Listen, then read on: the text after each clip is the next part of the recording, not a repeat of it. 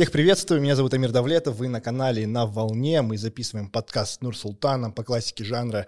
После каждого перерыва мы начинаем с него. Вот после небольшого затяжного перерыва в месяц а, снова у нас в студии Нур Султан, и теперь тет-а-тет уделим ему максимум времени. Привет, всех рад видеть, приветствовать. А, год назад мы с тобой ровно записывали подкаст, ага. примерно в этих же датах. Я помню, там была прям очень крутая фраза от тебя. Ты сказал, что в этом году мне 32, у меня ага. цель выполнить 32 миллиарда. Ага. Как дела, справились? Нет, не добежали. У нас э, падение началось примерно в ноябре месяце. Рынок начал э, падать, и мы прошлый год по обороту сделали 29. 10% не добежали, ага. да? Но как думаете, не добежать до 32 миллиардов и сделать 29, насколько это... Да. Но при этом у тебя очень низкомаржинальный бизнес, и когда ты э, не добегаешь вот эти крайние 10%, угу. это может как раз-таки очень сильно сказываться на именно прибыльности, да?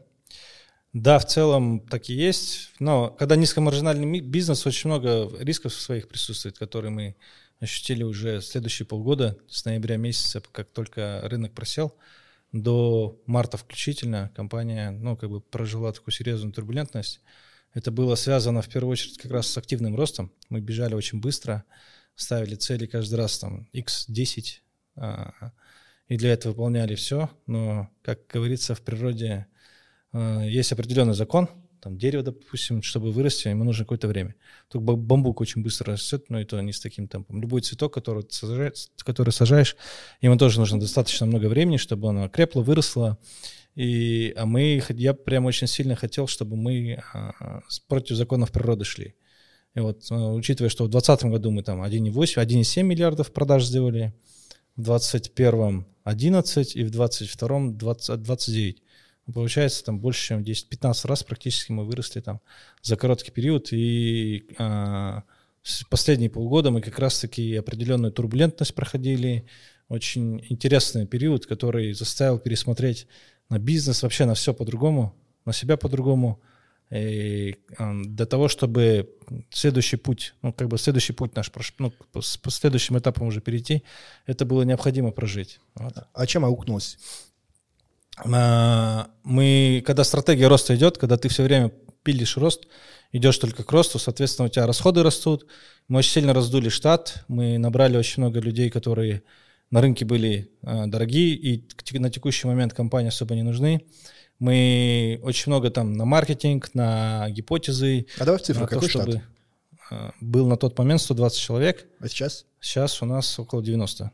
да. Если брать филиал, если брать и основной город Астана, то 90 человек. А, в общем, мы за эти полгода прожили несколько жизней, наверное, ну, вот таких очень интересных. Очень, ну, можно про каждый там определенный период писать книжки, ну, про то, что у нас там происходило, про то, как менялись, про то, как, какая турбулентность была, про то, как я лично сам очень сильно э, развивался. Ну, то есть я считаю, что эта ситуация определенно точно сделала нас намного сильнее. Ну, меня в том числе, компания намного сильнее. И вот сейчас спустя э, полгода, когда мы уже вырулили, когда уже мы видим как-то ну, опять а, приходим на хорошие результаты, возвращаемся там к предыдущим темпам и поменяли полностью стратегию компании на устойчивое развитие. Ну, вот это такой некий главная ценность и главный принцип на текущий момент это устойчивое развитие, это открытость, это честность, это э, качественное взаимодействие. Вот. И тут мы уже начали, например, на маржу фокус. На оборот уже нет такого фокуса, есть фокус на маржу. Маржинальная прибыль, маржинальная прибыль. А и... за счет чего? За счет увеличиваете наценку или оптимизируете? За счет того, что мы ввели новые продукты, за счет того, что мы начали продавать не только... А, по сути, когда падение рынка произошло, это упал, грубо, ну, основной рынок, который наш был, это строительный. Рост, по сути, тоже был в связи с тем, что на строительном рынке бум э, пошел продаж из-за того, что там ипотечная программа, э, когда можно было с э, пенсионных накоплений снимать, покупать это определенный всплеск рынку дало, и за счет этого нас тоже вытолкнуло немножко вперед. И ну и стагнация произошла. Стагнация потому, произошла, что потому что отменили программу, и финансирование, турбулентность, там, то, что в России, на Украине происходит, то, что э, у нас в стране тоже происходило, там, это все дало свои плоды. Ну, как, как теперь мы понимаем, что такие ну, определенные решения они дают свои плоды там, в течение года. Не сразу, а в течение года экономика начинает это чувствовать.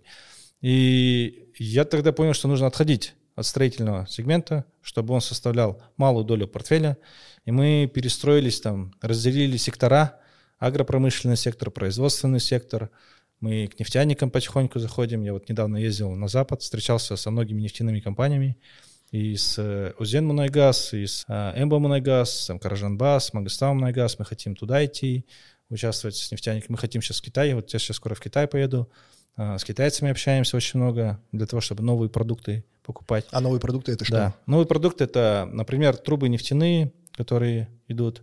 Например, это ну, есть очень много таких э, моментов, связанных с металлом, то, что используют не только в стройке. Э, например, там для глубокого бурения определенные нужны долоты, ну, э, продукты. Вот. Их могут поставлять там какие-то нефтяные, о, этот, китайские компании. Мы выходим вот на них. Uh-huh а, если идти в производственный сектор, кому-то ну, нужны то есть насосы, это уже не только металлопрокат, это далеко это прям... не только металлопрокат. Это как раз-таки в ноябре произошло, когда вот мы поняли, что просаживаемся, я понял, что нужно делить э, по секторам. Это разделение уже начали, ну, соответственно, уже полгода идет, постепенное разделение, постепенное внедрение. И, по сути, ориентир наш, ну, который, компаниям, которые стремимся, кем мы хотим стать, это Глинкор, это Витол, это Трафигура, это самые крупные в мире нефтяной этот, металла, нефти, целом трейдинговые компании. У каждой из этих компаний там более 200 миллиардов долларов годовой оборот. Я понимаю, что у нас, в принципе, такая же история возможно, но теоретически то, к чему мы можем прийти, это вот такая большая история, и у них нет такого, что они только металл продают. Там, в принципе, трейдинговая компания, которая соединяет между собой очень качественных поставщиков, ищет на рынке очень правильных, качественных поставщиков и соединяет их с э, заказчиками путем того, что через них эти операции происходят. И, в принципе, на рынке, на, в мире достаточно популярная история. Вот. И, по сути, если бы не эта турбулентность, наверное, мы бы так не посмотрели на ситуацию своей компании. Вот. На текущий момент идет такая перестройка, мы полностью меняемся. Э, за счет этого у нас выросла маржа. Последние месяцы мы уже фиксируем у себя более высокую маржу. А, и сделки мы уже видим, что они более маржинальные идут, там где-то 40%, где-то 30%, хотя раньше там у нас 12% это такой некий потолок. Вот. И это все, ну, как бы дает, сейчас уже начинает давать свои плоды. 12% я просто это, некоторые... А? Это не считая фонд оплаты труда и прочее. Да, там, нет, это, это, это вот чисто себестоимость. Ну, да, выручка. Себестоимость на, ну, получается, вот переменные расходы да, сделки, да, да, да. которые ну, А при этом происходят. у тебя еще штат на 100 человек. Да. С, э, сколько в абсолютных значениях примерно заработный фонд? Около 30 миллионов. Он, без ну, как бы до э, того, как я начал чистить команду, было сильно больше. Mm-hmm. Сейчас это 25-30 миллионов. Это вместе с моей зарплатой, mm-hmm. ну, с моими э, семейными расходами, которые базовые идут. Вот, около 25 миллионов. Это если брать оба филиала. Mm-hmm. Плюс еще аренда офиса, какие да. еще какие постоянные расходы есть? Есть э, платежи по обязательствам, по кредитам, по займам, которые есть. И есть э, э, склад, аренда складов. У нас два склада там в Астане, в Алмате. Есть маркетинговые расходы, есть... Э, Но ну, в принципе, не... суммарно, если расходы брать, э, там примерно 85 миллионов – около mm-hmm. да, даже 90 миллионов это на, на два города. Это базовые операционные расходы, которые мы должны ежемесячно. То есть, грубо говоря, ярд это ваша точка нуля, да? Ну, на данный момент уже чуть меньше, чуть меньше миллиарда. потому что маржа выросла. Но в целом, да, около миллиарда продавать это наша точка нуля. Нормально тогда. Да. А, так, ну смотри, а сейчас вы фактически себе создали и новые рынки, и тем самым диверсифицировали да, какие-то риски за счет того, что ну, там, стагнирует строительство, вы идете в какие-то новые направления. Угу. Не является ли это там, для вас каким-то расфокусом? Это является. же тоже создает... На самом деле, это то, к чему я недавно пришел. А, мы разговаривали с одним другом, я вот а, неделю назад был в Москве, разговаривал с одним товарищем, и он говорит, что он, он разговаривает так метафорами, очень интересно. И он говорит, что э, картина видится такая. Есть определенный якорь, который держит, это есть обязательство, это есть основной, ну, как бы фокус, куда нужно сейчас сделать упор, то, что можно, в принципе, сейчас масштабировать. И а ты, говорит, типа, очень сильно хочешь, ну, как бы на новые, совсем другие результаты, потому что те цели, которые... Трудности, по сути, происходят от того, что мы ставим себе новые цели. Когда мы ставим себе новые цели, мир, по сути, дает, э, уплотняет ситуацию, создавая кризисные моменты там, где, а, где нужно изменить для того, чтобы мы к этим новым целям пришли. И, соответственно, эти кризисы происходили, там определенные ситуации происходили, чтобы я там в том числе пересмотрел там в своем бизнесе, в, своей, в своем подходе на, ну как бы я такой предприниматель, который эгг вперед завоевывать, там типа похер, кто бы там перед нами не стоял, мы должны там любую цель достичь, любой этот результат. Вот. И здесь нужно как раз-таки научиться устойчиво, спокойно двигаться, остановиться, посмотреть на то, что сейчас, ну, как бы важно, исправить это, а потом это эгг он само как бы вынесет потому что уровень энергии, уровень там готовности уже будет выше.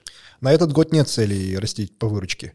Не, вообще нет. Закрепиться да. на этом уровне, но при этом увеличить да. Э, прибыльность. Да, да. И У нас есть на этот год ну, как бы цели, связанные в первую очередь там обязательства, в вторую очередь это прибыльность. Угу. Вот. Мы, в принципе, вот устойчиво хотим двигаться, хотя я в голове у себя всегда держу, да мы со всем этим можем за месяц справиться, если сильно захотим, если правильный подход будет, вот. Ну а так э, себя успокаиваешь, потому что команде регулярно это транслировать, они начинают тоже стрессовать, потому что, соответственно, ты требуешь очень много, ты хочешь очень много, и они такие понимают, что ну, как будто бы это нереально, сами перестают в это верить, и здесь нужно как раз-таки там 1, 5%, 10% такого регулярного прироста, и на этом как бы э, они будут, ну, и команда будет довольна, и ты сам, в принципе, начинаешь более трезво смотреть, вот. Угу. Примерно так. Ну вот с текущей ситуацией разобрались. Угу. А теперь вот к такому моменту. Э, аудитория это, в принципе, наверное, видит тебя раз в год, кто смотрит регулярно подкасты, а мы общаемся прям постоянно. И что я очень сильно заметил, ну, год, год назад ты все еще топил за повышение уровня нормы, за вот, вот все такое. А сейчас ты постепенно переходишь в сегмент такого среднего бизнеса, корпоративного э, сегмента, да, окружил себя сильными финансистами, Э, ну, всеми теми сотрудниками, которые создают некую бюрократию внутри компании. И они, э, насколько я вижу со стороны, немножко тебя утихомирили, усмирили. Или я могу ошибаться? Ну, примерно так. Э, я бы не сказал, что они утихомирили. Я сам, по сути, пересмотрел угу. на позицию того, что такое уровень нормы. Уровень нормы — это та история, в которой ты играешь до того момента, ну, потому что тебе нужно было наиграться тебе нужно, мне нужно было там определенно поиграть, полтора года там этот уровень нормы расшатывали, и через полтора года такой внутренний ребенок, который этого хотел, который когда-то это там не мог получить. Это когда, допустим, мы, дети, все время хотим шоколадки, конфеты, сникерсы, ты по детству идешь, мама, купи мне ММДМС, мама, купи там сникерс, киткат, и они тебе не покупают. И на первые заработанные деньги ты можешь пойти и купить там кучу шоколадок и сесть, и потом типа, ну нахер это надо. То есть все-таки вот примерно тот этап, который это каждый, этап. каждый это, предприниматель этот этап, должен прожить, да? Возможно. Я не думаю, что каждый, я думаю, тот, у кого есть внутренняя потребность, потому что есть очень много предпринимателей, которые добились грандиозных успехов. А, я лично многих из них знаю, которые, ну, как бы очень больших, там миллиарды долларов а, обороты, и у них вообще нет этой истории, и никогда не было. Есть очень много таких. Здесь ситуация у всех индивидуальная, и каждого под одну гребенку грести, типа ты должен повышать, все должны вы повышать уровень нормы. Я так сейчас, ну, я поскольку сам регулярно, вообще жизнь и предпринимательство, и вообще путь развития — это путь постоянных изменений. И этот путь, по сути, бесконечен. Ну, не будет конца того, когда все, я остановился, я теперь перестаю меняться. Тогда ты сдох. Ну, ты либо живой мертвец, который там ходит и не меняется, там убежден в, в своих убеждениях живет, либо же там ну, этот, умер реально. Вот. Поэтому сейчас я смотрю на это так, что у каждого своя ситуация. Где-то действительно кому-то надо, потому что он энергию дополнительно не получает. А где-то типа ок. Вот сегодня приезжал как раз Миша, я его попросил приехать, Миша Гребенюк, Э, что у нас тебе, я говорю, бро, нужен трезвый взгляд на компанию, можешь ли приехать там? Он по-дружески прилетел, э, сделали разбор бизнеса полностью с его позиции, он посмотрел, поскольку у него очень крутая позиция, но я его считаю очень сильно э, авторитетным для себя ну, товарищ мой, у которого есть очень много понимания того, как нужно развивать, как нужно ну, этот бизнес увеличивать. Вот. И у него, например, энергия ну, до сих пор прет от того, что он там Rolls-Royce, Lamborghini, вот это все покупает там и так далее. Ну вот, ок, классно. По сути, он в этом нашел, ну, как бы в этом нет тоже определенного потолка, здесь можно яхты брать, и дальше можно благотворительность складываться и так далее. Да, он говорил, что хочет парк из яхт. Да, ну вот. Флотилия. У меня изменилось это, но начало меняться это в прошлом году с начала Аяваски. А, после ayahuasca у меня такой, ну, типа, внутренняя мотивация, там, что-то покупать, как будто бы начала сильно пропадать. А ну, ответ долго искал, что, типа, является главной мотивацией, если ты не хочешь там чего такого большого. На самом деле, с другой стороны, не сказать, что, типа, совсем ничего не покупаю, совсем не, а, отказался такой, да, мирской жизнью доволен, там, маленько, нет, ничего подобного. Но это все происходит, ну, как бы, должно быть гармонично. Как рост, как движение должно быть гармонично, так и отношение к расходам, как и отношение к текущему уровню жизни, который живешь. Вот, все должно быть гармонично. Вот. А так, по сути, я, ну, честно сказать, я точно понимаю, что, допустим, э, мне в месяц типа 100 тысяч долларов личных расходов, э, вот это то, то, что я хочу. То, что мне, ну, типа, вообще, чтобы не, не париться, ты, в принципе, 100 тысяч долларов — это достаточная сумма, чтобы ты ее мог месяц тратить и, в принципе, что угодно покупать, что угодно ну, тратить, но при этом это должно происходить очень безопасно для бизнеса очень безопасно для, ну, окружающего, так скажем, э, окружающих людей. Вот. Сейчас я, допустим, понимаю, но это тоже ну, достаточно большие деньги для любого человека, который там тратит в месяц какую-то определенную сумму. Вот мы пришли к такой сумме, что мы должны сейчас как можно быстрее, я хочу до этого добежать, типа я 100 тысяч долларов получаю, и все, я не парюсь о том, что там деньги где-то там и так далее, и дальше можно свободно развивать бизнес, свободно э, заниматься там масштабированием, теми идеями, планами, которые у нас есть. А есть примерное понимание, э, какая часть от, э, я не знаю, месячного или годового дохода бизнеса э, это будет составлять? Это минимум 20%. От прибыльной части? Да. Если чистая прибыль компании 500 тысяч долларов составляет, то тогда с легкой душой могу 20, ну, 100 тысяч долларов вытаскивать. То есть Если... важно, чтобы бизнес вообще никак не замедлялся, вообще не страдал? Никак. Не, никак. Это должно, ну, бизнес должен, во-первых, покрывать свои обязательства, которые у него есть, он должен создавать определенный фонд, он должен ну, учиться экономить. И, допустим, если мы выходим, есть стадии развития компании, а, есть там очень много разных стадий. Есть стадия, когда бурный рост. И в момент стадии бурного роста, который мы совершили ошибку, первое, что нужно было делать, это экономить. Ну, по сути, э, для того, чтобы... И повторять те действия, которые были успешны. Вот два таких ключевых момента. А, поэтому, когда стадия бурного роста, ты экономишь, наоборот, повторяешь те действия, которые были успешны, пока ты там не закрепишься на то, что твоя стадия бурного роста уже зафиксировалась, и повторяющимся этапом она регулярно как бы движется. Вот, поэтому минимум 20%, а то и меньше. Вот. Угу.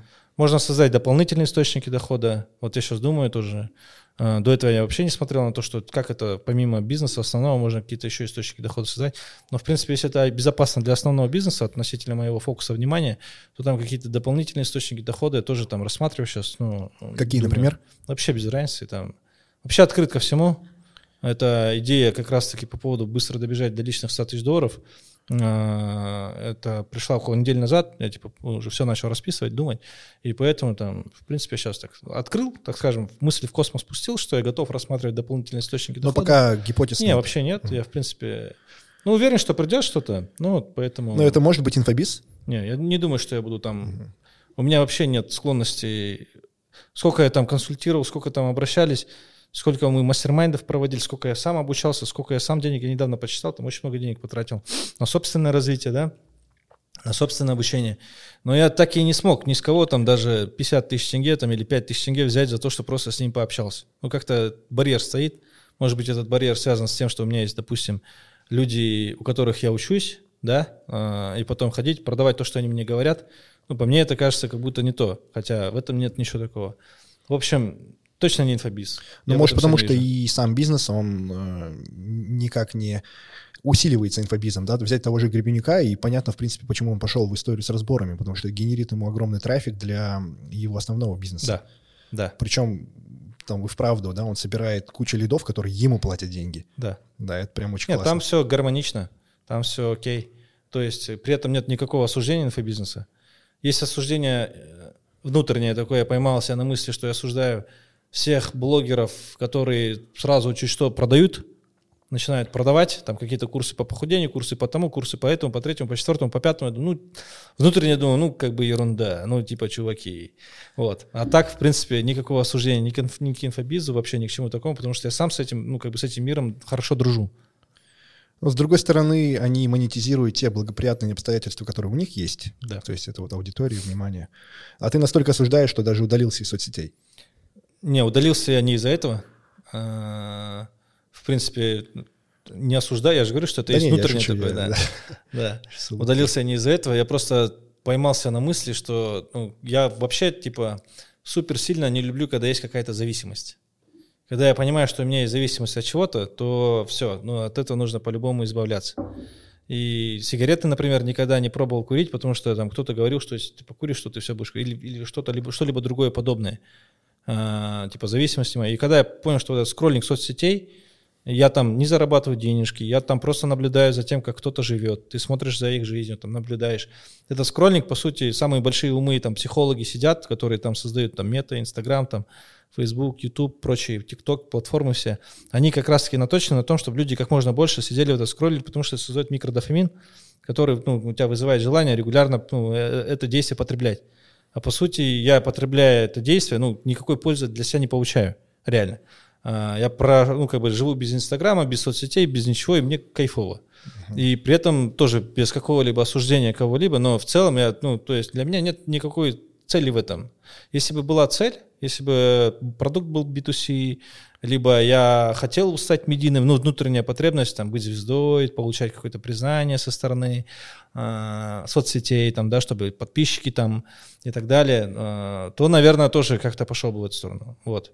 Поэтому... Ну вот в B2C как будто бы это сейчас необходимо. Да, B2C это по-любому необходимо. Ты когда смотришь там людей, которые в B2C, или же инфобизнес, это прям вообще, ну как бы это основной хлеб, потому что они через соцсети продают. Вот.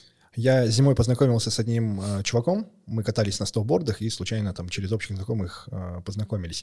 Он катается на борде, катается на эндуро, прыгает с парашютом, э, серфинг. Ну, то есть такой максимально, знаешь, экстремал, очень много контентных увлечений, и его нет в Инстаграме. Я uh-huh. такой, типа, почему, да, ну, то есть столько условий. А, а он как раз-таки, а, один из его бизнесов, он управляет чужими деньгами. Uh-huh. И он говорит, какое-то время я это транслировал, и мне мои, там, условно, партнеры говорят, yo, come on, мы тебе столько денег доверяем, ты когда вообще работаешь? То есть он говорит, что в его случае Инстаграм, он фактически ему вредил. С одной стороны, Инстаграм для нас может быть полезен. Вот сейчас мы с командой пару раз обсуждали, они говорят, если вы будете транслировать, вам же, в принципе, есть чем поделиться. Если будете транслировать какие-то свои мысли, если будете просто там делиться какими-то постами, так же, как и, например, Федор Овчинников это делает, но у него тоже B2C, это там пиццы и там очень много.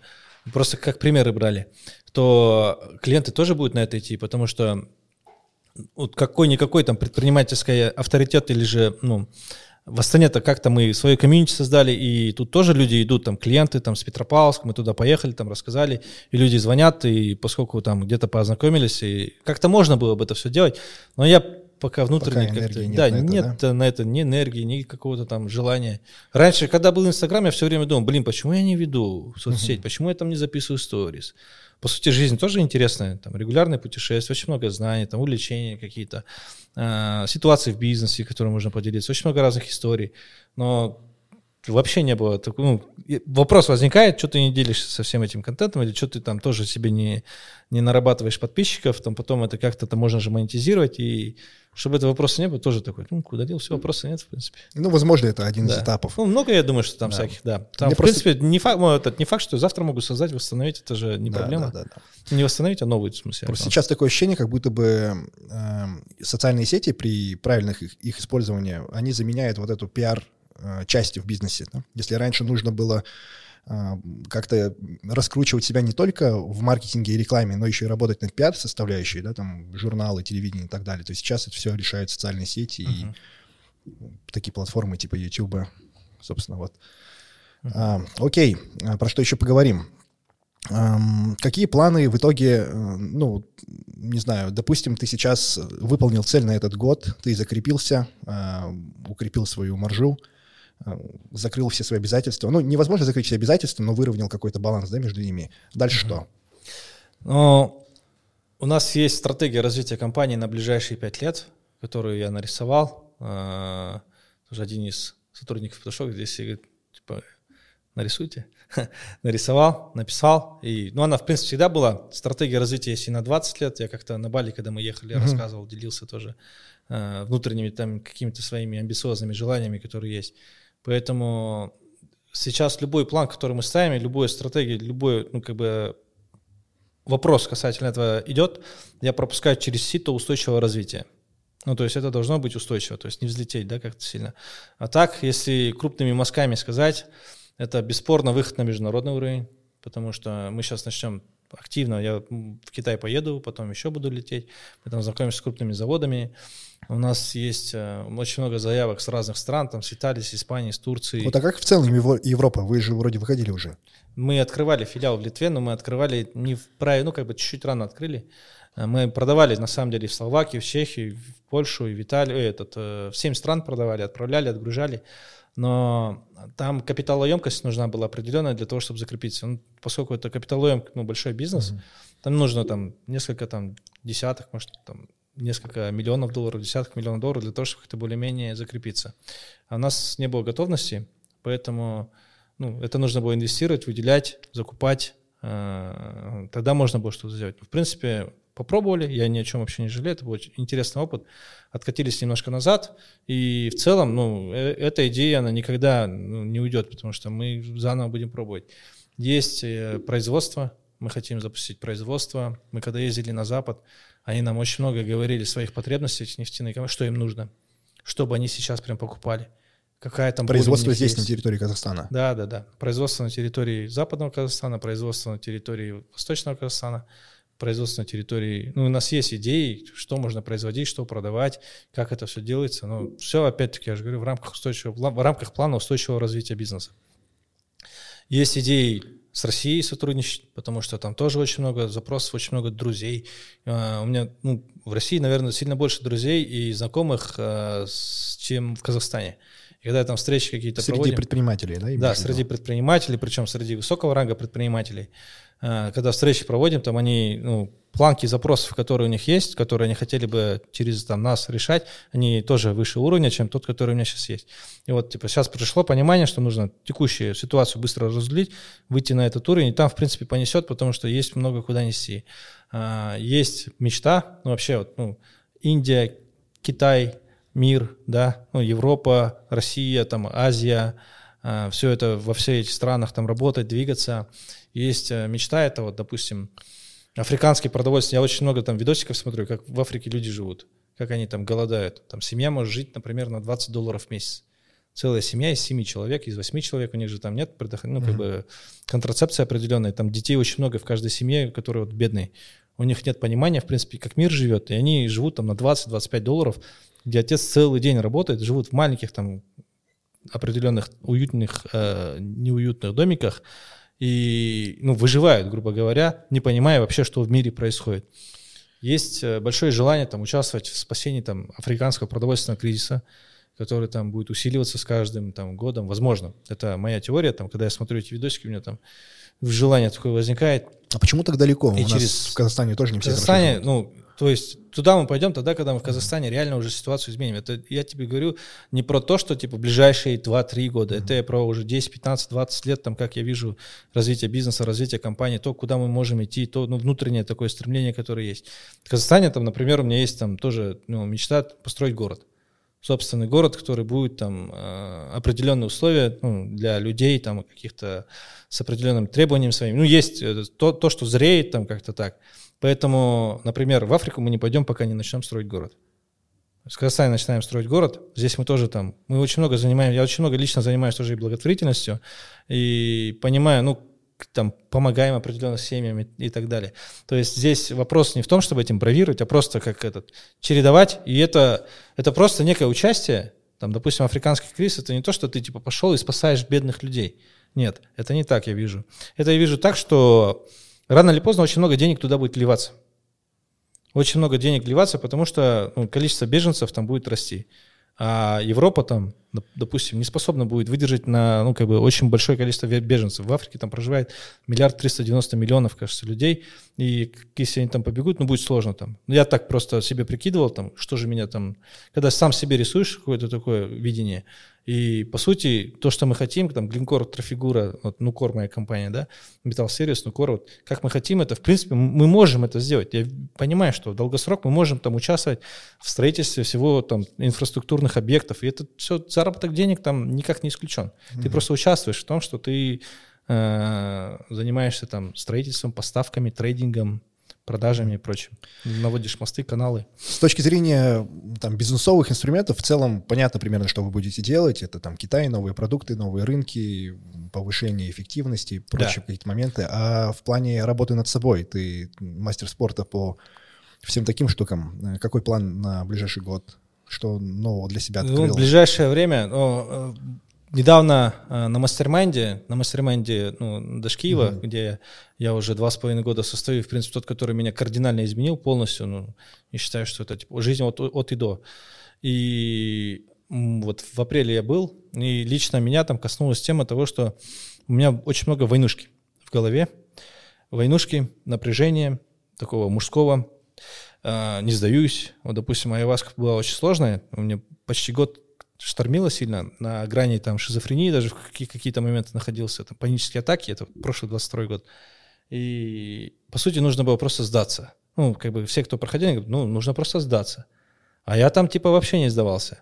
Там был момент, когда там проживаешь, там, конец вселенной, 7 миллиардов человек тебя спа- умоляют спасти э, от апокалипсиса. Я там, типа, я не сдамся ни за что, там, 5 часов тебя колбасит, а 5 часов длятся как будто вечность, там, я такой стою в конце, когда уже себя пришел, там американцы сидят, я такой стою на них смотрю с такими глазами, говорю, I never give up. Вот. Ну, это некая такая ну, это, ситуация, подсвечивающая того, что нужно ну, уметь расслабляться. Если дохрена напряжение, вот у меня это напряжение типа будет дохрена. И сейчас, допустим, я как раз-таки гармонизируюсь в этом плане, что э, по прокачке себя это расслабленность. Мы с женой ходим, допустим, на кундалини-йога. Э, прикольно, очень нравится определенные телесные там массажи, э, все то, что идет на расслабление, там, баня, э, что еще? Ну, работаю там с терапевтом, у меня была уже, я не люблю долгие сеансы, я просто один раз пойду, 8 часов с ним целый день проведу, там, дебош комната, может быть, там, из себя все, весь гнев, все напряжение, которое есть, вытаскиваю, и потом идет э, этап. И есть там на ближайшие два месяца вот, над расслаблением. Ну, в принципе, я уже основной, как-то, ну, суть, грубо говоря, понял. Вот. А дальше посмотрим. Там, по сути, на каждом этапе что-то такое подсвечивается, и это, ну, главное, я в себе уверен в том плане, что я с головой никуда не ухожу. То есть у меня нет такого, что, типа, все, улетел, тым, да, ну, как бы, это, бывают же люди, которые отлетевшие. Вот у нас очень много есть примеров ребят отлетевших. И, в принципе, я думаю, в жизни каждого там есть люди, которые совсем отлетели. Ну, они там ну, начинают чуть что сразу искать причины в том, что нужно там проработать, нужно там разобраться, нужно там копнуть. И они от твердого мира, ну, как бы от, от того, чтобы заземлиться, они отлетают и ищут там ответ в каком-то космосе, в каком-то там медитациях, во всей этой штуке. То есть я считаю, здесь тоже должна быть гармония. Э, этим тоже можно заниматься, но достаточно на таком уровне, 20%. Примерно Но в целом 20%. идея находить какие-то перекосы и делать какие-то действия, Они которые вызывают не, компенсаторику. Ты, ты их не находишь сам. Ну, такой, я пошел искать вот. перекосы. Теперь каким если образом искать, это делать? Если их искать, они тебя сами, ну, как бы... И, их очень много. Я же как говорил, что развитие — это бесконечный процесс ты там доходишь до состояния, ну, можешь дойти до состояния блаженства, когда ты пошел там, медитируешь рядом там с Садхгуру или с кем-нибудь там на, в Индии или на Бали, там очень много таких чуваков, и все, ты такой, ну, ты на самом деле закопал очень много проблем там, да, в себе каких-то. По сути, они сами выходят с каждым этапом э, новой цели, нового уровня. Э, идет некая стресс-тест проверка того, готов ли ты на новый уровень. Если брать там описательно денег, там зарабатываешь ты там 10 миллионов, тут ты хочешь 50. Ну, какой-то определенный кратный рост сделать. И этот кратный рост там показывает, что ты ну, какая-то ситуация постоянно возникает, что ты не можешь как бы пройти на этот уровень. Вот мы там в прошлом году какие-то э, цифры зарабатывали, ставили себе, я себе ставил ну я сейчас вообще стараюсь цифры сильно не транслировать, потому что, ну, как бы цифры это такой некий э, обуслов... показатель, который обуславливает тебя. Вот я много где стараюсь, там, в ближнем кругу где-то мы можем об этом поговорить. А, раньше вообще это транслировал там во все, да. Но они, в принципе, не так, не сказать, что прям маленькие, нормальные, то есть, ну, относительно там каких-то пиковых значений мы уже подобрались к ним. Но вот эти цифры тебя начинают обуславливать, там люди начинают говорить про то, что вот ты такой, и все. Ну, обуславливание тоже не есть хорошо. Потому что человек может быть любым, и все люди между собой как бы одинаковые, что ну, там Дональд Трамп, либо же там посудомойщик какой-нибудь, они абсолютно одинаковые, по сути. Вот это вот тоже, ну, к чему я прихожу там с, по мере там пути. Я, я хотел вот. больше узнать про э, то, как в себе это диагностировать. То есть вот. абсолютно когда, на, когда ты э, э, натыкаешься на определенные ситуации, что ты не можешь, ну, повторяются какие-то процессы, одни и те же э, вопросы возникают, преграды, то это диагностируется через других людей, больше никак. И у нас, например, мастер-майнд отлично умеет диагностировать, потому что там сидят люди, которые тебя хорошо знают. Мы как некий такой тайный клан, который раз в три месяца мы собираемся в разных странах мира, э, и мы друг друга все хорошо знаем. И во время там разбора, каждый, кто садится на стул, там, в принципе, сидит 50-60 человек, которые далеко не глупые. Там собрались действительно очень, ну, как бы гениальные люди, тоже сам Гребенюк, ну, очень много людей, э, которые умеют это предвидеть, потому что некая такое создается энергия аура пространства, и в этой ауре пространства есть э, безумное желание всем тебе помочь. Все хотят тебе помочь. И это делается все на энергии доверия и любви. И вот когда есть энергия доверия, любовь, окружение, сильное пространство, тут создается некая такая магия, которая подсвечивает тебе. Чувак, ты в этой зоне неадекватен, пожалуйста, обрати внимание, сейчас тебе нужно этим заняться, этот момент там подсвечиваем тебе, исправь, допустим, и ты идешь исправляешь, ты видишь действительно, что ну, исправил, стало легче. Возможно, там доходы где-то не сразу вырастут, потому что это не, не является там супер коррелирующим фактором, да, но жизнь внутренняя, там состояние внутреннее, оно начинает меняться. Ты уже не обращаешься к тем ну, проблемам, которые были. То есть, если ситуация регулярно повторялась и нагоняла тебя, то она уже перестает нагонять. У тебя уже что-то новое там возникает, да? Или спокойный период, как этот э, в царстве ну, когда в древнем королевстве наступили тихие времена, нет войны. Вот. Есть тихие времена, когда все мирно живут, все хорошо, но такие периоды тоже, когда ты внутренне тоже ничего там не ищешь, нормально все у тебя. В принципе, нет такого, что сейчас нужно что-то найти. Угу. Вот. Все окей. Но вот в мастер-майнд Киева довольно сложно попасть. Есть и ограничения по там, твоему уровню дохода, и должна быть хорошая рекомендация от кого-то из участников. Э, и не всякий предприниматель да, может до него добраться. Да. А как в условиях, ну вот, например, наших реалий э, работать над собой? Ну, да я, из, честно, из твоих соображений. Ну, то есть ну, я не знаю, вот как большой. работать. Ну, если есть запрос, работать можно. Но нужно понимать, что у нас, помнишь, полгода назад была фраза «не ищи проблемы там, где ее нет». Это тоже нужно, ну, как бы держать, что ты можешь начать искать проблемы там, где ее нет. Э, через людей. Ну, я не вижу другого способа, это через людей делается. Больше коммуницировать. Это коммуникации, это друзья, это окружение – но, допустим, у нас в Астане тоже создалось такое окружение, где мы можем друг с другом об этом там где-то переговорить, мы открыто это обсуждаем, поскольку мы тоже там проводили свой мини-мастер-майнд, где друг другу открывались, и, соответственно, тоже вырос определенный уровень доверия. У нас э, благодаря этому дружеские отношения сразу стали, ну, как бы, мы пятилетний опыт, который можно пройти там друг с другом, сталкиваясь в разных там ситуациях, прошли очень быстро за короткий период, там полтора-два года, потому что 5-7 лет, вместо 5-7 лет, полтора-два года, потому что мы открыто садились и говорили, чувак, здесь так, здесь так, я, ну, там, какой-то уровень открытости, доверия, искренности. Вот. А, еще очень важный фактор – это правда. Это честность. Угу. Вот, ну, типа, без этого вообще нет смысла дальше идти. Если ты хочешь что-то обнаружить, ты должен честно признаться, что не так. Вот. Это сложнее всего. Очень сложно э, это сесть и сказать, я облажался. Вот у меня было там так-то, так-то, сейчас я облажался. Это вот самый такой непростой, ну, типа, но за правдой, после того, как человек признает свой, ну, как, как, честно говорит, после этого идет рост. Здесь вот э, найти людей, наступать в определенной коммуникации. Терапевты я не рекомендую. Почему? Потому что большинство из них, ну, шляпные, ну, слабые терапевты там, э, которые не подойдут. Не слабые, а просто могут тебе не подойти. Но они, по-моему, просто и очень сейчас... мягко действуют и очень Да, и сейчас происходит. супер много, ну, я просто, когда еще сидел в Инстаграме, видел, что каждый второй психолог, каждый второй терапевт все продают какие-то курсы, и, соответственно, ты один-два пройдешь, и я часто слышу, типа, да я прошел, это херня полная. Ну, типа, человек только сидит, говорит, херня этот ваш там психолог или терапевт, и, ну, если еще один вопрос задать, а как ты там, с кем ты общался? Да я вот с одним был, все это шляпа. Ну, типа, и, соответственно, он начинает обуславливать одним а, определенным опытом своим всех подряд. Угу. И здесь, ну, как бы нужно понимать, что вот. Здесь нужно некая адекватность включать, правду включать, идти в разговор. Да даже можно э, дома поговорить с женой, сесть и открыто, там, честно, с мужем, там, честно поговорить взять обратную связь там где-то как-то. Вот, ну, мне кажется, через правду, через э, близких людей, через какое-то окружение. А дальше, если есть человек, которому ты, ну, уже доверился, и он тебе там может порекомендовать э, пойти с кем-то там проработать там какой-то вопрос, я, ну, как бы этот, не сторонник всего этого сейчас, ну, то есть с осторожностью к этому подходить, то и это можно сделать, вот. Ну, по сути, я прошел большой опыт, относительно всех этих вот штучек с проработками связанных и так далее. Вот. И сейчас говорю, что ну, это, это я такой, потому что у меня от, от мысли что-то сделать до действия там супер короткий промежуток времени. Я могу сейчас ну, какое-то решение, ну, что-то услышать, через пять минут записаться, на следующий день пойти и улететь куда-нибудь там на другой конец света там, и так далее. Но это такой мой определенный тип характера, да. А, есть люди, которые там нужно там взвесить, проанализировать, услышать 50 разных мнений, вывести какое-то среднее значение. Вот. Это я. Семь раз отмерь, один раз отрежь. Это тоже хорошо. Ну, то есть, наверное, хорошо где-то на самом деле, где баланс, где мы можем балансировать. Вот. В последнем подкасте Соколовского он э, вел его с основателем Вкусвилла. Он говорил про накопление рисков, про то, что... Круто, он, я слышал этот момент. Да, мне он да. прям очень наукнулся. Да, да.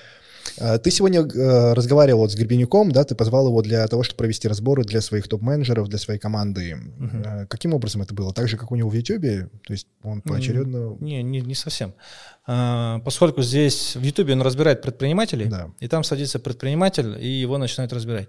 Если бы он сейчас, я бы сел на стул, и он разбирал меня перед моей командой, то, ну, скорее всего, правильно. моя корона или мой авторитет улетел бы. Ну, потому что там пришлось бы по-другому. Поэтому здесь формат был немножко другой. Он такой приехал тоже, говорит, типа, что делать? Мы так экспромтом пошли, там, я ему перед этим утром его встретил, мы сели примерно полтора часа за чашкой чая, я ему накидал все, что происходит, ну, как есть, всю ситуацию, обрисовал ему, чтобы какое-то у него базовое понимание того, как нужно вести диалог сложилось. Пришли в офис, там, собрали сотрудников, ну, пришли отдел продаж, кто-то, кто желал там из финансовых блок, там, закупщики, тендерщики пришли, они послушали просто он там дал несколько заданий для того, чтобы продиагностировать положение в компании, ну, э, какие есть зоны роста. Потом поотвечал на вопросы ребят, ребята там задавали свои вопросы. После этого мы отпустили менеджеров и людей, которые пришли, пошли с ропами, с руководителями, и там где-то по обратной связи чуть-чуть с ними отработали. Для, я считаю, что это был супер эффективный ну, то есть как аудит а, отдела да. продаж и в целом менеджмента да. с какой-то управленческих решений, да? не только а, отдел продаж, да, там очень много HR-блок касался, да, HR-блок касался. В целом компании, управленческих решений, да, все верно. И это такой некий аудит, там подсказка, взгляд со стороны, с, э, там, с тем, как бы он там поступал. Вот. А как часто такое делаешь? Что? Ну, не только с Гребенюком же, кого-то... Первый раз. Да? Да. Мне кажется, Чтобы так открыто, опыт. охрененный опыт. Если, ну, если честно, я сам в шоке, насколько это может быть ценно. По сути, там тот же Миша, он может там, если мы сейчас какое-то определенное изменение сделаем, эти изменения покажут какие-то результаты, это же как кейс, uh-huh. и этот кейс там можно, допустим, там продавать там, за 5 миллионов рублей, я там приезжаю в компанию, делаю аудит, тук-тук-тук, ну, за счет там авторитета какого-то, и, пожалуйста, вот продукт. Ну, я примерно говорю. Ты же также можешь сделать там, прийти аудит, Тук-тук-тук-тук. Ну, это нужно да, это тоже... интересно, это прям взгляд да. со стороны совершенно Да, да, это супер. Мне, мне, например, очень сильно зашло. Ну, Миша еще очень э, опытный спикер, поэтому, когда идет контакт с аудиторией, где сидят mm-hmm. там 30 человек или 40 человек, э, я, допустим, не привык. У меня нет спикерского опыта, я чуть теряюсь в этот момент. И я тет-а-тет, ну, типа, сильно умею общаться, там, либо один, там, пять и так далее. Ну, спикерский опыт у меня начинает включаться, если я там говорю, ну, через там 5-7 минут я начинаю уже все загораться и понесло, не остановить. А, у Миши как здесь опыт очень хороший, и, соответственно, он, ну, как бы четко а, тоже использует этот момент. А не было Примерно никогда желания выступить там где-нибудь на Synergy форум или что-то такое? У меня? Да. Нет. Ну, если люди посчитают, кто-то там пригласит или позовет, я никогда не откажусь. Ну, а в целом там внутреннего какого-то стремления, желания, ну, нет, потому что я считаю, что э, люди делятся в основном те, кто личный бренд опять-таки прокачивает, кто э, компании какие-то свои продвигает за счет этого личного бренда и так далее. Ну, это так, может быть и не так, но у меня лично нет. Но при этом как бы и нет того, что типа, не, никогда там... А если э, формата... У нас, кстати, есть какие-то бизнес-школы, где преподают не на открытую публику, а вот как в университетах? MBA. Вот, и побыть там лектором-спикером. Ну, я бы сам сначала прошел MBA ну, обучился. То есть э, есть там Талгат э, Сатыбалдин, угу. э, с кем мы сейчас вот партнерство как раз-таки ведем процесс. Э, он там хочет сейчас пойти на MBA, UA, этот МАП, как сейчас называется? Алмаю. Алмаю там MBA. Вот. Есть там кимэповский MBA. Я бы сам сначала там проучился, потому что на Ну, самом деле... сейчас времени много, да? Продал а, Дода и Ну, да. класс. Я, я бы сам проучился, ну, отучился, потому что э, прежде чем ты туда придешь, начнешь что-то вещать, мне кажется, нужно самому пройти этот путь, понять, что это такое, поскольку, потому что, допустим, у меня есть друзья, которые сколько обучения MBA проходили, и у них там такой взрыв мозга происходит, хотя это предприниматель с большим-большим бэкграундом, опытом, результатами, ну и прочими там штуками, а у них MBA там взрывает, поэтому там прийти лектором, ну, может быть, по какой-то определенной теме где-то рассказать историю, как-то вдохновить, как-то смотивировать, где-то, ну, если это и то зайдет, так скажем. Вот. Так в целом я бы сам проучился. А я пока еще время не совсем подобрал, чтобы пойти учиться. У меня Мгм. и так э, есть там мастер есть там работа, есть там какие-то свои вопросы. Окей, если бы ты встретил себя вот полтора-два года назад, э, что бы ты себе сказал? Какие наставления дал? Да сложно сказать, нормально все. Ну, типа, что бы там ни происходило, оставайся собой. А, также продолжай Ну, искать. то есть все-таки этот путь надо было пройти. Сто процентов. Я вообще не жалею. А, Я единственное, типа, у меня есть принцип, определенные принципы по жизни. Один из них там гласит о том, что я никогда не жалею о том, что я сделал. Ну, сделаю, потому что это же говорит про доверие. А, Есть, допустим, вот слово мы упомянули гармония, есть еще доверие. Если брать доверие, это доверие к себе, доверие там к э, Всевышнему, к вообще ко всему, что происходит, не обязательно к людям, потому что люди, по сути, свои не идеальные существа, и не обязательно доверять, они могут ошибаться. А доверие к себе и к тому, что происходит, это как бы то ни было, что бы ни происходило, это путь к лучшему себе. То есть мир, по сути, лучше знает, что нужно для того, чтобы ты достиг каких-то определенных своих там задач, целей, предназначений и прочего. Поэтому, если бы какие-то ситуации не возникли, то вряд ли бы я там стал бы по-другому смотреть. Поскольку это все прошло, я теперь ну, смотрю на все это по-другому, и поэтому я вообще ни о чем не жалею. Единственное, о чем я как-то ловился на мысли, блин, мне тяжело ответить, жалею я или нет, это была Яваска. Я целый год реально не знал, как ответить на этот вопрос. Мне многие спрашивали, ну вот типа, ты жалеешь? Я говорю, честно, не знаю. Потому что это такой опыт, который, ну, я точно никому не рекомендую, но он лично мой такой был. Есть много людей, которые говорили, да, нормально, он там, типа, это лучший опыт. Все по-разному говорят. Но лично мой это был такой сильный, жесткий, ну, типа, вообще опыт. И что я терялся в мыслях, типа, что ответить. Ну, вот это звучит очень интригующе, когда ты так рассказываешь Да. про это. Не, ну, спустя год и три месяца, в марте, вот как раз-таки вот два месяца назад, я себя поймал на мысли, что, блин, это было надо. Ну, типа, без этого хер бы я стал сейчас таким, который есть. Но этот опыт такой м, дал мне пройти такую турбулентность, путь, там где-то вот это все, все то, что происходило и в физическом теле, и в психологическом, да, и в окружающем, это оно бы не сделало меня таким, который я сейчас есть. Соответственно, будущего меня тоже, который будет идти по этому пути и придет, тоже бы не сделал. Поэтому не жалею. И, скорее всего, вообще ни о чем не жалею. Да, И нужно весь опыт же самое. пройти, и, может быть, пройти Да. даже поскорее, просто, чтобы не затягивать. Ну, и то, скорость это тоже такой процесс, который, ну, все движется своим темпом. Мы с женой это недавно обсуждали. Она, э, типа, у нее, она своим темпом двигается, занимается тем, чем хочет, тем, тем, тем, что ей нравится, какие-то процессы изучает, вопросы изучает.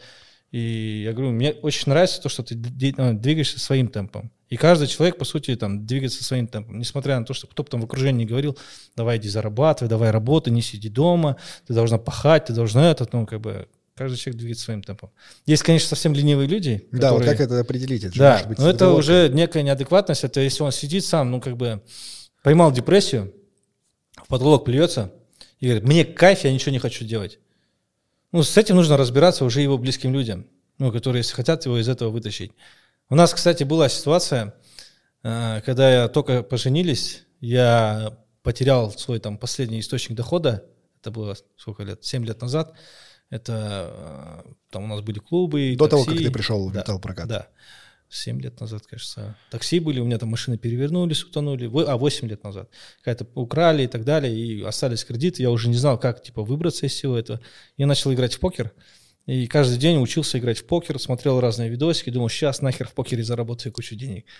А, Мы поженились только, и примерно месяц я каждый день ночью херачил в покер, утром до обеда спал, весь вечер играл в покер, и жена молчала, молчала, молчала, потом в один как взорвалась, сказала, типа, так не пойдет. нельзя, перестань, надо. Ну, она не так, вот у нее в первый раз она не кричала, просто возмущалась, типа, недовольна была. Вот тогда я сразу, все, закрыл это, побежали. Вот. Поэтому здесь есть там какая-то ситуация, где ты совсем лениво сидишь дома, тут уже тебе твоим близким нужно подключаться. Вот. У нас есть рубрика, где обычно гости советуют какие-то действия малым предпринимателям, начинающим, да, но вот здесь, наверное, это будет не совсем актуально, мы давай больше сделаем какие-то рекомендации предпринимателям, которые вот застряли в малом бизнесе и хотят перешагнуть рубеж вот этого миллиарда и зайти в средний. Типа меня, да. Ну, мы с тобой много раз эту тему обсуждали. И то, что ты сейчас делаешь, к примеру, у тебя, по сути, бизнес, который ты сейчас ведешь, ну, тот же Eat and Fit, он имеет определенную емкость, рынок. И как бы ты там, что бы там не накручивал себя, ну, что бы там не развивал, какие бы гайки не вкручивал, он там сильно не вырастет. То же самое бывает там у владельцев каких-то локальных франшиз. Они могут там франшизу купить, и чтобы им там развиваться, они не смогут еще 10 франшиз купить, потому что они заняты. И есть много, очень много таких бизнесов. У меня есть там друзья, которые тоже э, с России, у них э, какие-то определенные бизнесы, они не могут его развивать. Там онлайн какие-то, да, школы онлайн и так далее. В данном случае есть несколько вариантов. Первый вариант – это пробовать другие, как ты сейчас делаешь. Ты там запустил филбар, мусовые торты, Invictus Fitness, ну, во что-то входишь. И путем таких итераций тестирования ты, если будешь активно этим заниматься, какие-то бизнесы ты можешь продать, каких-то бизнесов вообще нет никакого твоего доля участия, есть ресурсы, которые твои подключены. А, тестируешь, тестируешь, и потом находится какой-то бизнес, который можно масштабировать. Ну, есть примеры таких ребят, которые так сделали. Они тестировали, у них реально было некое задротство, ну, в том плане, что притягивали к себе такие рынки.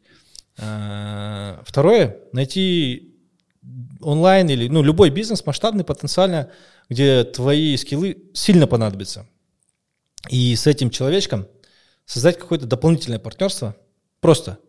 Ну, допустим, ты находишь какой-то бизнес, где твои управленческие скиллы очень круто понадобятся, потому что у него продукт офигенный, его продукт там стрельнет на миллиарды. Ну, я просто не хочу на этот примеры накидывать из тех, которые есть, потому что они все примеры касаются каких-то определенных людей, которых mm-hmm. я знаю и их бизнесы, соответственно, ты можешь там рассказывать эти примеры, это будет неправильно, потому что их здесь нет. Окей, okay, да. Да. Поэтому любой бизнес, который ты берешь, там, ну, есть там продажа там чего угодно там по миру, а чувак такой на энергии прет, у него энергии до хера, он может это делать, он просто может идти договариваться, открывать любые двери, он, ну, типа, для него это не проблема, а вот управление выстроить проблема. И здесь э, начать там договариваться на одном городе. Да? Ну, конфигурация, да, конфигурация с людьми, где у них это э, не хватает и такие конфигурации создавать на новом рынке. Ну, то есть тот рынок, который они не заходили. Допустим, там продажа каких-нибудь штучек в Дубай. То, что у него здесь хорошо получается, можно протестировать в Дубай. Ты едешь в Дубай, там, с его продуктом, с его энергией, он открывает, и вместе фигачите. И так далее. Вот второй вариант, который я вижу. Первый – это там тестирование разных гипотез и поиск той, которую можно масштабировать, и которая тебя прям очень сильно драйвит, но в то же время, вот это, допустим, твой рост, который сейчас есть, он же достаточно как раз-таки органичный, он э, нормальная деятельность. Угу. Ты там растешь 10%, 15%, где-то, ну, я имею в виду месяц к месяцу. Ну, где-то 5% ну, относительно того, что у тебя новые бизнесы появляются. Если там месяц к месяцу брать, там 3-5% месяц к месяцу у тебя есть рост, правильно? Ну, в целом, да, да. И, соответственно, это в год выходит там 50% в год. Ну, 50 не выходит, но в целом, в целом вроде все нормально, да. Если 50% в год даже расти, за 10 лет это x57. То есть, э, когда я так подумал, если мы, там, допустим, будем там те же самые 30 э, миллиардов, допустим, продавать, и просто 50% год к году расти, а я-то в этот год стоял 100 ярдов делать, ну там, э, то за 10 лет это выходит x57, соответственно, это там 1 миллиард 850, 1 триллион 850 миллиардов. Рынок позволяет там, в принципе. Сложный вот. процент, это магия, да. Да, это безумно, ну, как бы очень сильная магия, и, соответственно, здесь люди часто видят другие какие-то успешные кейсы в Инстаграме среди своих знакомых, которые взорвали, которые взлетели, которые там, почему? Они не знают же, что там на самом деле происходит. Они не знают, как это аукнется. Они не знают, там, в чем реальная соль. Поэтому ну, точно не нужно себя с кем-то сравнивать. Хотеть так, чтобы у тебя было, как у него, там, как у, у какого-то другого человека, который это транслирует. Любой блогер, любой бизнесмен, который там успешно успех транслирует, у него точно много долгов. Ну, практически у любого. А, у него там явно есть какие-то проблемы, которые возникают. Я просто знаю, ну, то есть э, лично общаясь, мы понимаем, что, видимо, это не транслирует, а на самом деле там что, что да как. А есть предприниматели, которые там 10 лет устойчиво растут или 15 лет устойчиво растут, у них сейчас там 100 миллиардов рублей, допустим, это все инструменты .ру, 40% год к году растут просто. У них там больше 100 миллиардов рублей, там оборот и так далее. И, вот. Поэтому устойчивое движение, оно, ну, по сути... Ну, мне оно подходит, да, да оно коррелирует да, с моим каким-то Да, и здесь мышления. нужно Э, предпринимателю, который там на маленьком рынке застрял, тестирует ну, доп- дополнительный либо с кем-то дополнительно э, сотрудничая, ну, какие-то конфигурации создавая, также устойчиво двигаться и норм. Мы затронули тему сложного процента, и обычно его применяют, не к росту бизнеса, а по большей части к росту Инвестиции. капитала. Да. Планируешь когда-нибудь инвестировать? Ну, бешеного такого прям сейчас желания нет.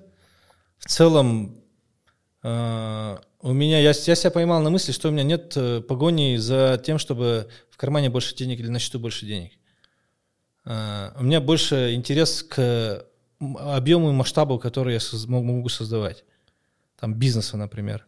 Объем масштаб того, что я до этого там 30 минут назад рассказывал, там другие страны и прочие истории, гораздо больше как бы драйвят.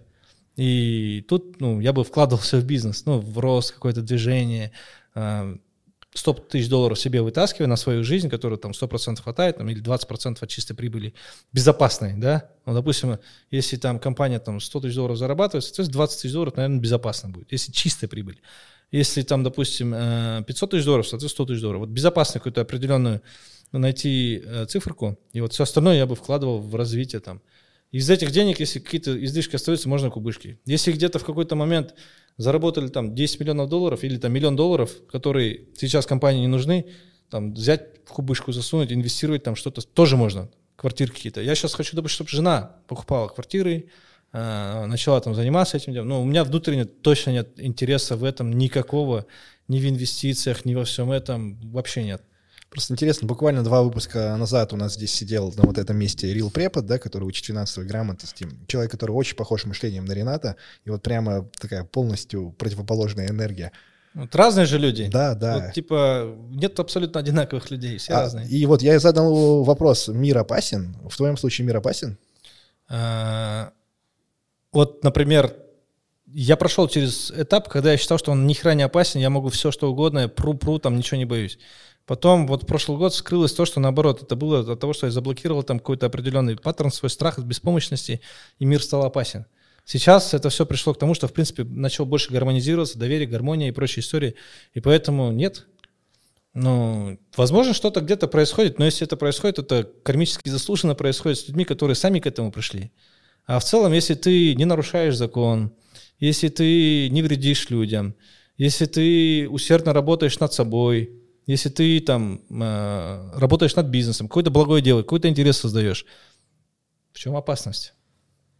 Я просто задаю этот вопрос всем, э, чаще всего людям, кто связан с финансами, У с них инвестированием, да, с, про, с программированием, чаще всего они отвечают, что мир опасен.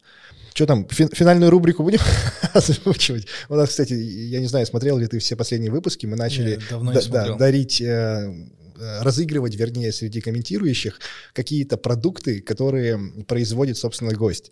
Да, мы тут можем задарить там арматуры или нефтепроводов. Не.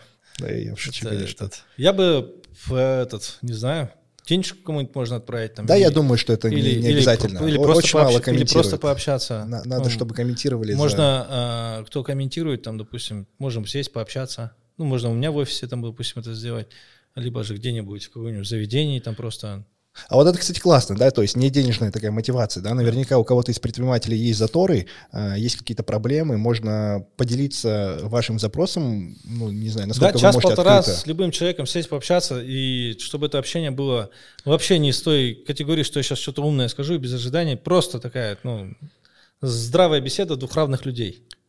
Ну, офигенно, давайте. Нурсултан, он не сильно медийный человек, но я думаю, те ребята, кто подписаны на канал, регулярно смотрят выпуски, знают его уровень вот той самой насмотренности, масштабности э, мышления, и это очень э, сильно помогло многим ребятам из нашего окружения, да, получать вот регулярную обратную связь, как-то коррелироваться с... Э, ну, то есть Нурсултан — это тот человек, который перенимает опыт э, разборов у Михаила Дашкиева и делится с нами. И это очень сильно нам помогает расти. Поэтому если у вас есть какой-то запрос, вы можете э, написать его в комментариях, и дадим через месяцок почитать эти комментарии Нурсултану, он выберет э, наиболее понравившийся ему и вот что-то вроде проведет.